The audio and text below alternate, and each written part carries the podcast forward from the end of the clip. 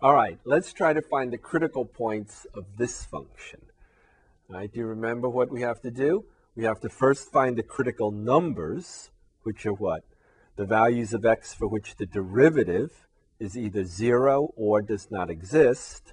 And then we have to find the y values corresponding to each of those critical numbers. All right, so the first thing we have to do is find the derivative. Okay, this is a really easy example. So we have what? 3x squared minus 6x minus 9. Right, that's our derivative. And what do we want? We want 3x squared minus 6x minus 9 to equal 0. Right? So we can try to factor this. 3 times x squared minus 2x minus 3 is equal to 0. All right? 3 times what? You know how to factor this, right? x and x, right? And maybe minus 3 and plus 1, right? So what? x squared minus 3, and then what? Minus 3x plus 1x is minus 2x, right? All right. So x minus 3 is equal to 0, and x is 3, and x plus 1 is equal to 0, or x is negative 1. All right, so these are what? These are the critical numbers, yes? And then to get the critical points, right, we're supposed to find the critical points, yes? What do we have to do? Well, let's see. If x is equal to 3, then f of 3 is what? f of 3 is what? 27, right? 3 cubed is 27. Minus what? Minus 9 times 3 is another 27, right? Minus what? 9 times 3 is another 27, right? Plus 15. Okay, so f of 3 is what? Negative 12.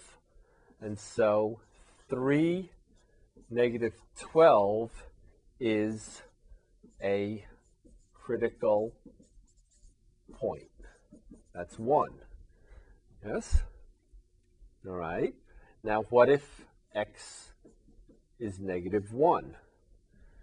Right? If x is negative 1, then f of negative 1 is what? Well, here's the function, right? So f of negative 1. Negative 1 cubed is negative 1. Negative 1 squared is 1 times negative 3 is negative 3, right? N minus 9 times negative 1 is what? Plus 9 plus 15. Okay, so that's what? That's 20. So f of negative 1 is 20. And so negative 1, 20 is a second critical point. Okay? And now, what about the derivative not existing? Okay, these are the critical points for which the derivative is equal to zero. Okay, what about the derivative does not exist? Right, don't forget them. Right, well, in this example, okay, the function is a polynomial. Right, the derivative is also a polynomial and polynomials always exist. They never have a problem. All right? So in this example, f prime does not exist. We have none. Right? There are no points for which the derivative does not exist. And so 3 negative 12 and negative 120 are the only two critical points. Now, remember what we said last time, right? We said what? That all the relative extrema, yes, will be critical points. Yes? So that means what? We have two critical points, right? If this function has any relative extrema, they are either here or here. It does not mean that this is a relative extreme value. It does not mean this is a relative max or min. It may be, it may not be. Similarly here. But if this function does have a relative max or a relative min, we've got them. They're in our list. All right, and we'll look more closely at it after we try a couple more examples of just finding critical points. Okay, but we're going to come back to this example, so sort of, you know, don't forget it. All right, the second example is to find the critical points of f of x equals the square root of x squared minus 4. All right. This function is a little more difficult than the previous one. Right? In particular, we have to worry about the domain, right? Because x can't be just any number at all, right? In fact, what? x has to be greater than or equal to 2, right? Or x has to be less than or equal to negative 2. Right? What happens if x is, is a number between negative 2 and 2? Well, for example, if x is 1, what do you get? 1 squared is 1 minus 4 is negative 3. Square root of negative 3, no good. Right? Okay, so square roots, you have to watch out for the domain. All right, so this is our domain. All right, now, if we're looking for critical points, again, what do we need? The derivative equals zero doesn't exist. All right. So, before we can find the derivative, we want to get rid of the radical and trade it in for what? An exponential. Right? So again, the square root is the 1 half power. Right?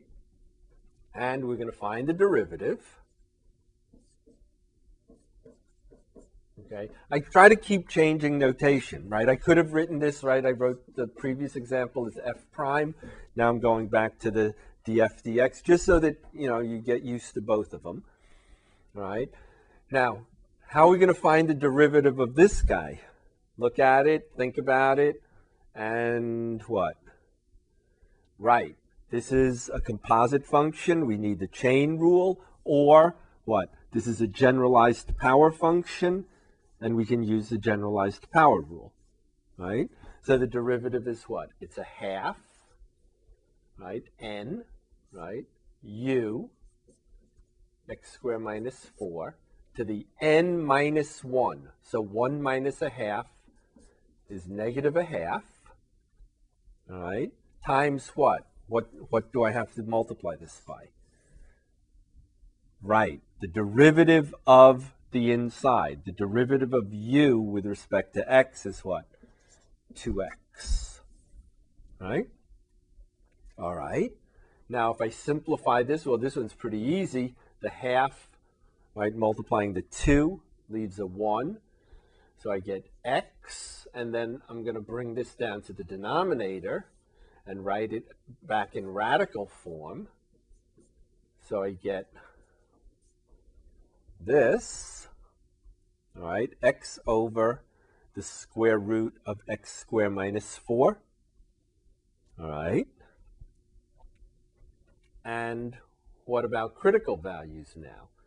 Well, critical, uh, critical numbers, right? Critical numbers, f prime, right? The derivative equals 0. Well, a fraction is 0 if what? If the numerator is 0 Okay, so x is 0. Yes. But what do you have to say about x equals 0? You have a problem with x equals 0? yes, there's a big problem. 0 is not in the domain, right?